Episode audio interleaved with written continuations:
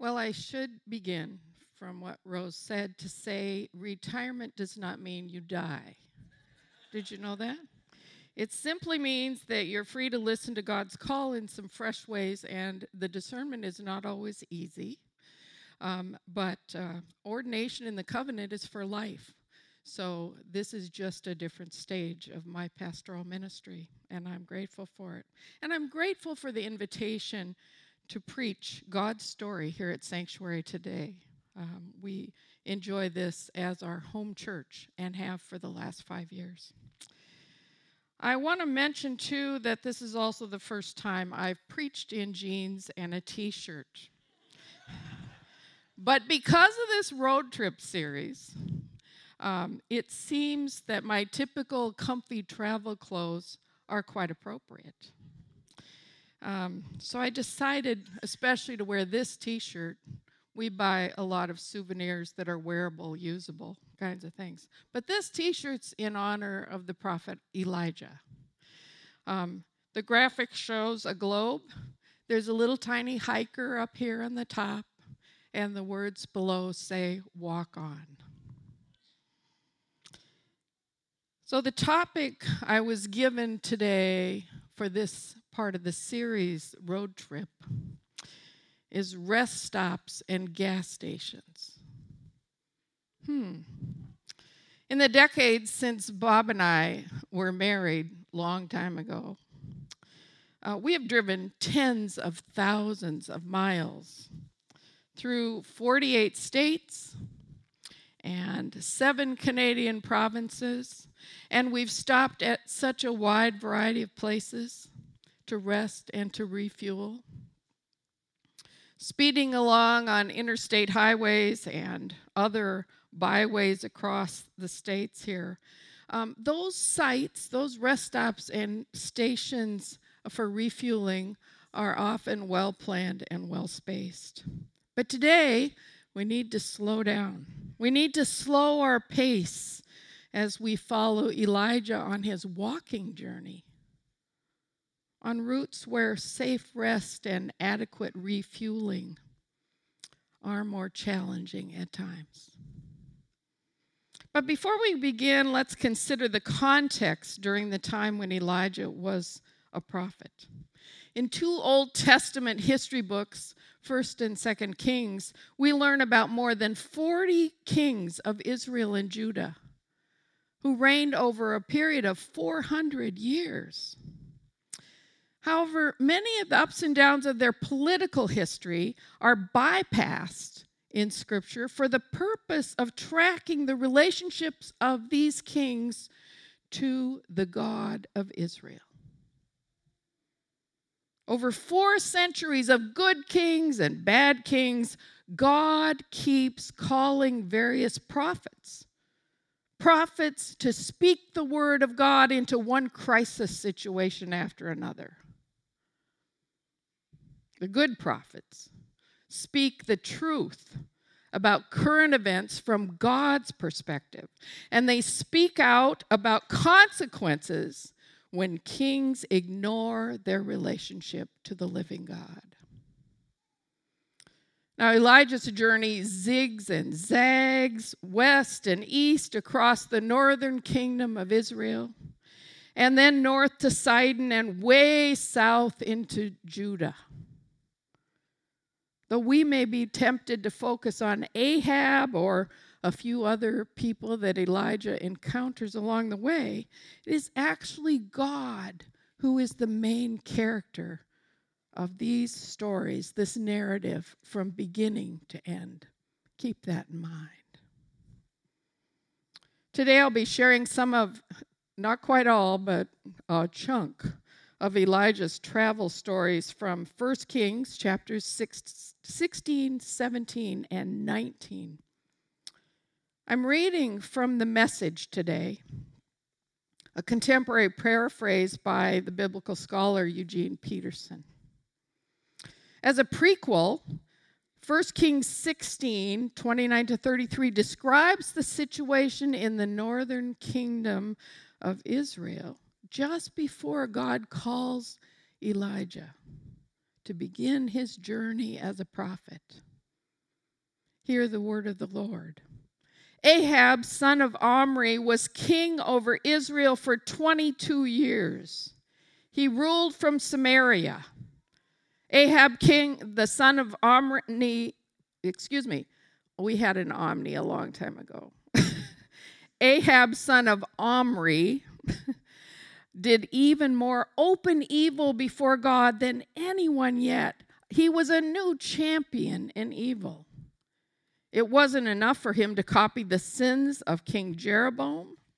No, King Ahab went all out. First, by marrying Jezebel, daughter of King Ethbaal of the Sidonians, and then by serving and worshiping the god Baal. He built a temple for Baal in Samaria and then furnished it with an altar for Baal. Even worse, he went on and built a shrine to the female goddess Asherah. Ahab made the God of Israel angrier than all the previous kings of Israel put together.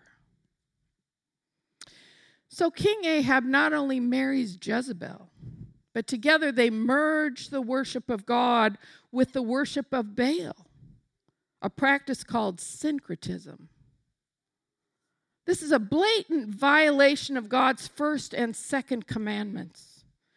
And it becomes even worse with the heartbreaking violation of the sixth commandment whenever children are sacrificed to Baal. No wonder God is angry with Ahab. So God calls a new prophet, Elijah, to walk from the little village of Tishbe across the Jordan River and all the way west, across the kingdom of Israel, right into Ahab's center of power in Samaria. Elijah obeys God's call without question. He arrives at the king's palace and he delivers a sharp prophetic warning to Ahab. Reading from Kings 1 Kings 17 chapter or verse 1, excuse me, 17 1. Elijah the Tishbite from among the settlers of Gilead confronted King Ahab. As surely as God lives, the God of Israel before whom I stand in obedient service, the next years are going to see a total drought, not a drop of dew or rain unless I say otherwise. Because Baal is revered as the god of fertility, Elijah's unexpected forecast of drought is a threat to Ahab and Jezebel. Failing crops and the resulting famine will cause economic and religious disaster in the kingdom. Lack of rain will call the question which deity is more reliable through drought and famine. Will Baal or the God of Israel be able to send rain and renew the crops? Elijah is asserting in this terse comment that he makes that God is not asleep like Baal during the dry seasons. This God is the creator this God is the one whose word calls forth and sustains life, providing sun and rain and food for all living things. The story turns from the king and from his idol to focus on God's care for Elijah, especially as he walks into drought and famine. God provides unexpected resting places, and not gas stations, but sources of food that sustain Elijah during each part of his journey as this drought continues. It's good for us to pause and to consider a few parallels to our journey through life. On whom do we rely when we find ourselves facing dry seasons? How has God sustained us in unexpected ways when our route through life zigs and zags differently than the direct route that we planned for ourselves. Let's read more from 1 Kings 17, verses 2 through 6. Elijah, or God then told Elijah, Get out of here and fast. Head east and hide out in the Kerith ravine on the other side of the Jordan River. You can drink fresh water from the brook. I've ordered ravens to feed you. Elijah obeyed God's orders.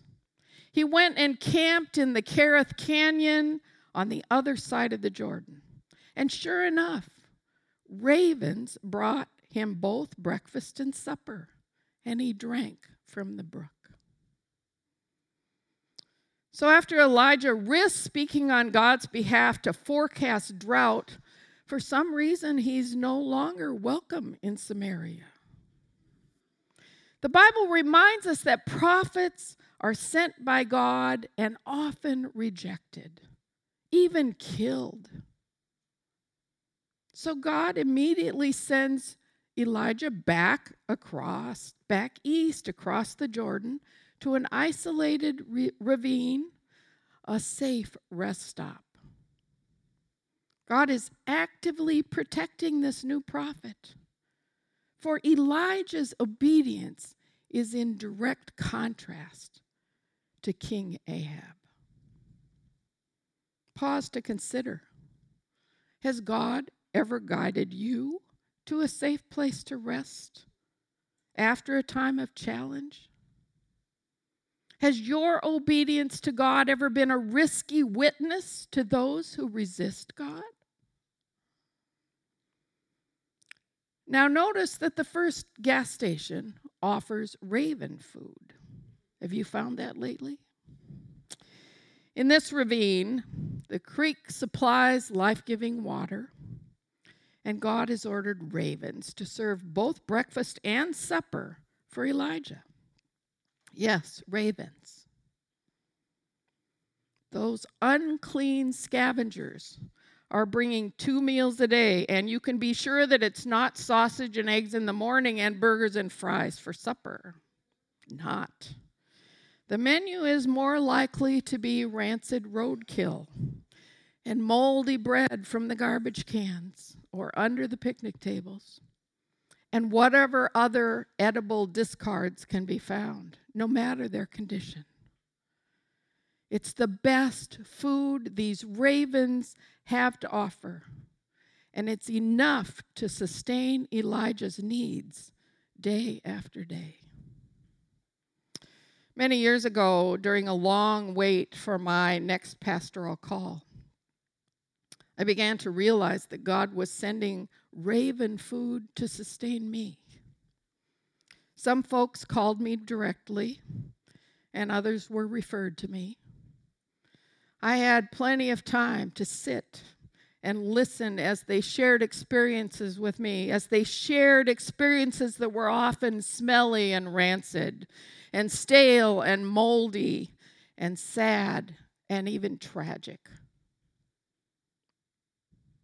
We talked about broken relationships. We talked about harsh feelings and old and festering wounds and deep hunger for healing. The phrase, but God, was often where the tale turned, where people would conclude their roadkill stories with a witness about God's care and provision for them in totally surprising ways during the hardest of times. As I cared for them by listening, I learned so much about God's faithfulness from those ravens whom God had sent to sustain me. Those rancid, moldy stories of God's provision cared for my needs during that dry season of my life. It was good, smelly, but good. So pause to consider Has God ever sent you off to be alone and to wait for a while? Has God ever sent ravens to nourish you? Now, when Elijah's source of water disappeared, God sent him northwest, northwest to the village of Zarephath, back across the Jordan again. And this was rest stop number two on his journey. Let's read from 1 Kings 17, verses 7 through 16. Eventually, the brook dried up because of the drought. Then God spoke to him Get up and go to Zarephath in Sidon and live there. I've ordered a woman who lives there, a widow, to feed you. So he got up and went to Zarephath. As he came to the entrance of the village, he met a woman, a widow, gathering firewood. He asked her, Please, would you bring me a little water in a jug? I need a drink. As she went to get it, he called out, And while you're at it, while you're at it, would you bring me something to eat? She said, I swear, as surely as your God lives, I don't have so much as a biscuit. I have a handful of flour in a jar and a little oil in a bottle. You found me scratching together just enough firewood to make a last meal for my son and me. After we eat it, we'll die. Elijah said to her, Don't worry about a thing. Go ahead and do what you said. But first, make a small biscuit for me and bring it back here. Then go ahead and make a meal from what's left for you and your son. This is the word of the God of Israel. The jar of flour will not run out, and the bottle of oil will not become empty before God sends rain on the land and ends this drought. And she went right off and did it just as Elijah asked. And it turned out as he said daily food for her and her family. The jar of flour did not run out, and the bottle of oil did not become empty. God's promise fulfilled to the letter exactly as Elijah had delivered it. Again, Elijah has obeyed without question, walking right into the kingdom of Sidon, Jezebel's home territory. Remember? How odd of God to send Elijah there.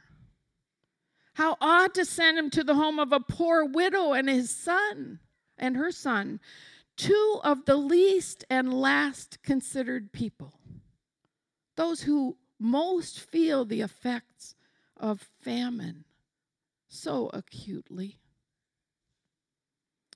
Baal has certainly not helped this widow and her son. She is scavenging firewood, and she is literally ready to scrape the bottom of the barrel to prepare their last supper when Elijah arrives. And he arrives telling them that God has sent him with B&B reservations. She must have been amazed to hear Elijah say, "Oh, don't worry. The God of Israel will provide for you until God sends more rain." So, will she continue to believe in Baal? Or will she risk believing that Elijah's God might be able to sustain life for her and her son? Pause to consider. Might God send you to someone struggling with poverty to provide what you need? In whom do you trust when you are scraping bottom? So we find biscuits at gas station number two. The widow responds by making the first little biscuit for Elijah. And then she finds that there's enough to make a few more biscuits for her son and herself. And each day there's enough to make biscuits to feed all three of them. It's during this time of rest and refueling in enemy territory that God prepares Elijah for his next big encounter with Ahab and Baal. We're not going to read from chapter 18 to today, and you've probably heard sermons preached just on 18 because it details the big success story in the life of the prophet uh, Elijah on top of Mount Carmel. This is a huge and dramatic moment with Elijah confronting 450 prophets of Baal by speaking and acting on behalf of God. Baal is unresponsive. But all the people see God's power and end up shouting, The Lord is the real God! The Lord is the real God! That's quite a miracle, isn't it? After all the prophets of Baal are killed, then come clouds and winds and a huge rainstorm. What a success for God's prophet Elijah. But let's read what happens right after that in 1 Kings 19, verses 1 through 8. Later, King Ahab reported to Queen Jezebel everything that Elijah had done, including the massacre of the prophets of Baal. Jezebel immediately sent a messenger to Elijah with her threat The gods will get you for this, and I'll get even with you. By this time tomorrow, you'll be as dead as any one of those prophets. So when Elijah saw how things were, he ran for dear life to Beersheba, far in the south of Judah. He left his young servant there and then went on into the desert for another day's journey. He came to a lone broom bush and collapsed in its shade, wanting in the worst way to be done with it all, to just die. Enough of this, God. Take my life. I'm ready to join my ancestors in the grave. Exhausted, he fell asleep under the lone broom bush. Suddenly, an angel shook him awake and said, Get up and eat. He looked around, and to his surprise, right by his head were a loaf of bread baked on some coals and a jug of water. He ate the meal and went back to sleep. The angel of God came back a second time, shook him awake again, and said, Get up and eat some more. You've got a long journey ahead of you. So he got up, ate, and drank his fill. So, rest stop number three is a lone broom bush in the desert. This time, Elijah didn't wait for God's call to move on. This time, he learns that great success as a prophet is often followed by a furious reaction from those in power. Terrified of Jezebel's anger and the threat of retribution, Elijah runs down Mount Carmel, fearing for his life, running south into Judah, running far into the desert. Exhausted, he finally finds one solitary bush and decides that it's time to give up. His brief prayer of frustration is the first time that Elijah speaks directly to God. Enough of this, God. Take my life. I'm ready to die. In the desert, there are no signs of God's presence or provision. No stream, no ravens, no widow. It's a hopeless situation. So Elijah curls up under this scrawny bush and falls asleep. Pause and consider Has anyone here ever been terrified and cried out to God in hopeless frustration? Is God willing to stay close and sustain us even when we run away, far away? Yes. For God provides special food at gas station number three. out in the desert. Even in the wilderness, God sends a messenger to Elijah, nudging him awake, offering food and water not once, but twice, and speaking to prepare him for the long journey south. Who is this nameless messenger? God must have sent this caregiver. Sometimes such messengers are called angels, and they refresh us with unexpected gifts and encouragement. So pause to consider Has God ever sent someone with angel food when you were frustrated and ready to give up? In conclusion, let's read 1 Kings 19 8 through 12. Nourished by that meal, Elijah walked 40 days and nights, all the way to the Mount of God, of, mountain of God to Mount Horeb. When he got there, he crawled into a cave and went to sleep. Then the word of God came to him.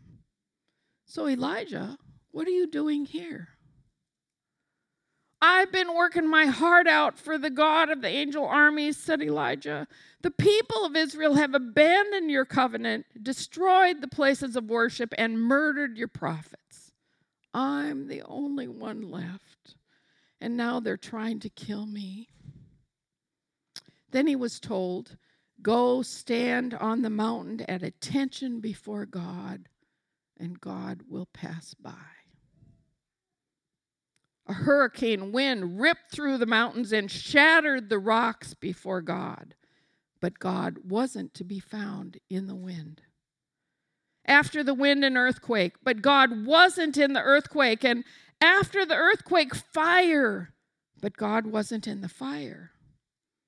And after the fire, a gentle and quiet voice. And Elijah heard the quiet voice of God. So, rest stop number four is a cave on Mount Horeb. Elijah comes to Mount Horeb, which is also known as Mount Sinai. This is where Moses met God perhaps even the same cave where God and Moses talked. And despite distractions from great winds, powerful earthquakes, and blazing fire, this time God speaks to Elijah in the thinnest possible sound. So quiet and gentle that God's voice is barely a whisper. And today, the Lord has also been whispering into our hearts. Have we been listening carefully for God's quiet, gentle call to direct us on the next part of our journey? Are we trusting God to sustain us no matter where we are sent, no matter what we are called to say or to do? Let us pray. Thank you, O God, for guiding us on our journey through life thus far. Thank you for your faithful presence as you call us in and out of such a variety of situations. And whenever we pause to rest and refuel, thank you for providing for our needs in unexpected ways and through surprising people. Help us, Lord, to hear your voice amidst all the other noises around us and within us. Help us to listen and to obey as you whisper gently and quietly. In Jesus' name we pray.